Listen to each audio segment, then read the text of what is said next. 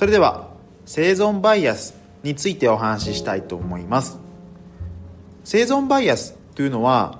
成功した人は実はかなり極端なサンプルであって成功していない人に比べても圧倒的に少ないことを見逃してしまうバイアスのことを言います。例えば投資サイトとか投資の雑誌を見ていると私はこれで成功しました。という話がたくさん紹介されています。それを真似て自分も一攫千金を狙おうとする人も少なくないですが実はこれあまり好ましい発想とは言えません。特に FX のようなマイナスサムつまり全員のリターンを合計すると手数料の分だけマイナスになるような投資についてはですねこれが強く当てはまります。ここで気をつけたいことはですねサイトとか雑誌が紹介するのは多くの負けた人の話ではなくて数少ない成功者の話という点です。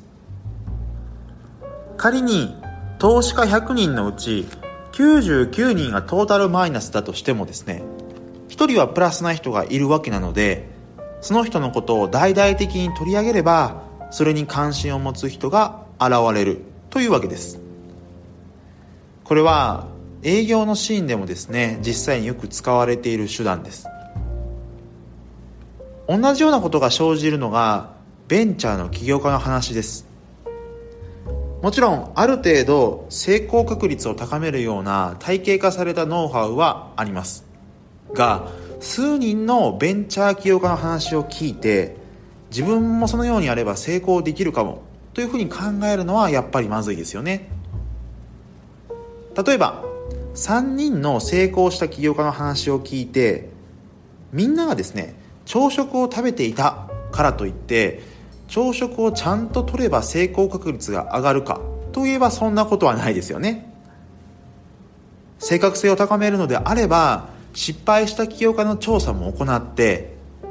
あと成功した起業家のサンプル数ももっと増やした上でそこに優位な差があるかを丁寧に分析する必要があります。ついつい人というのは成功者に目が行きがちです。そして成功しなかった人との比較をするのではなくて成功者の共通点に着目する癖があります。しかしこれがありがちなミスなんですね。成功者に学ぶこと自体が悪いわけではないんですがその人たちはあくまでも一握りの特殊な時にはまあ偶然の産物とも言えるような存在であることを意識しないと都合よくそれを利用したセールストークなどに使われてしまいますのでその点は十分に気をつけていただきたいと思います。はい。ということで今日は生存バイアスというものについてお話ししてみました。ご自身で振り返ってみるとですねきっと自分にも心当たりがあるなというようなバイアスかもしれません。人はこういったバイアスを持ちやすいという認識を持った上で、ぜひ何かを考える時のお役に立てていただければと思います。では、今回はここまでとしたいと思います。また次回もご期待ください。